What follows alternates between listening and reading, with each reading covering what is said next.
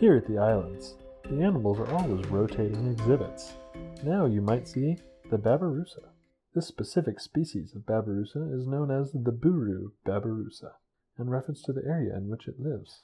Its scientific name, Babirusa babirusa, is of course Babirusa twice, which roughly means deer pig.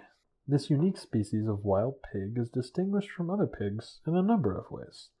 Most obvious is the way their tusks grow in.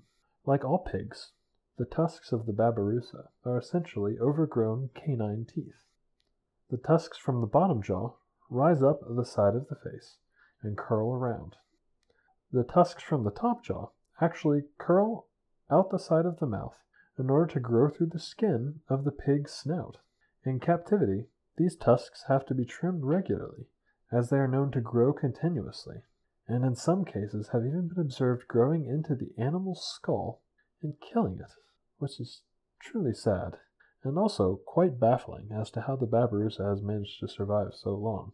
Here at the Louisville Zoo, the babirusa doesn't have to worry about such issues, as its keepers regularly file those tusks down so they don't have to deal with any overgrowing.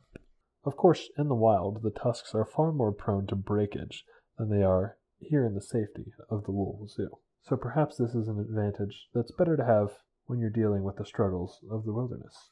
Another distinguishing feature from other pigs is the lack of the rostral bone in their snout. Most pigs have this wide bone that allows them to root around for buried food in even hard areas like rocky soil. However, as you can see, the babirusa has quite a narrow face, partially because of the structure of its tusks, and so it does not have the same rooting capability that most pigs have.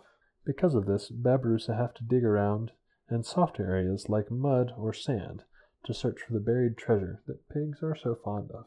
This babirusa, in particular, can be distinguished from other species of babirusa as it is far hairier than most other species, and it is even hairier than some other pigs like the warthog.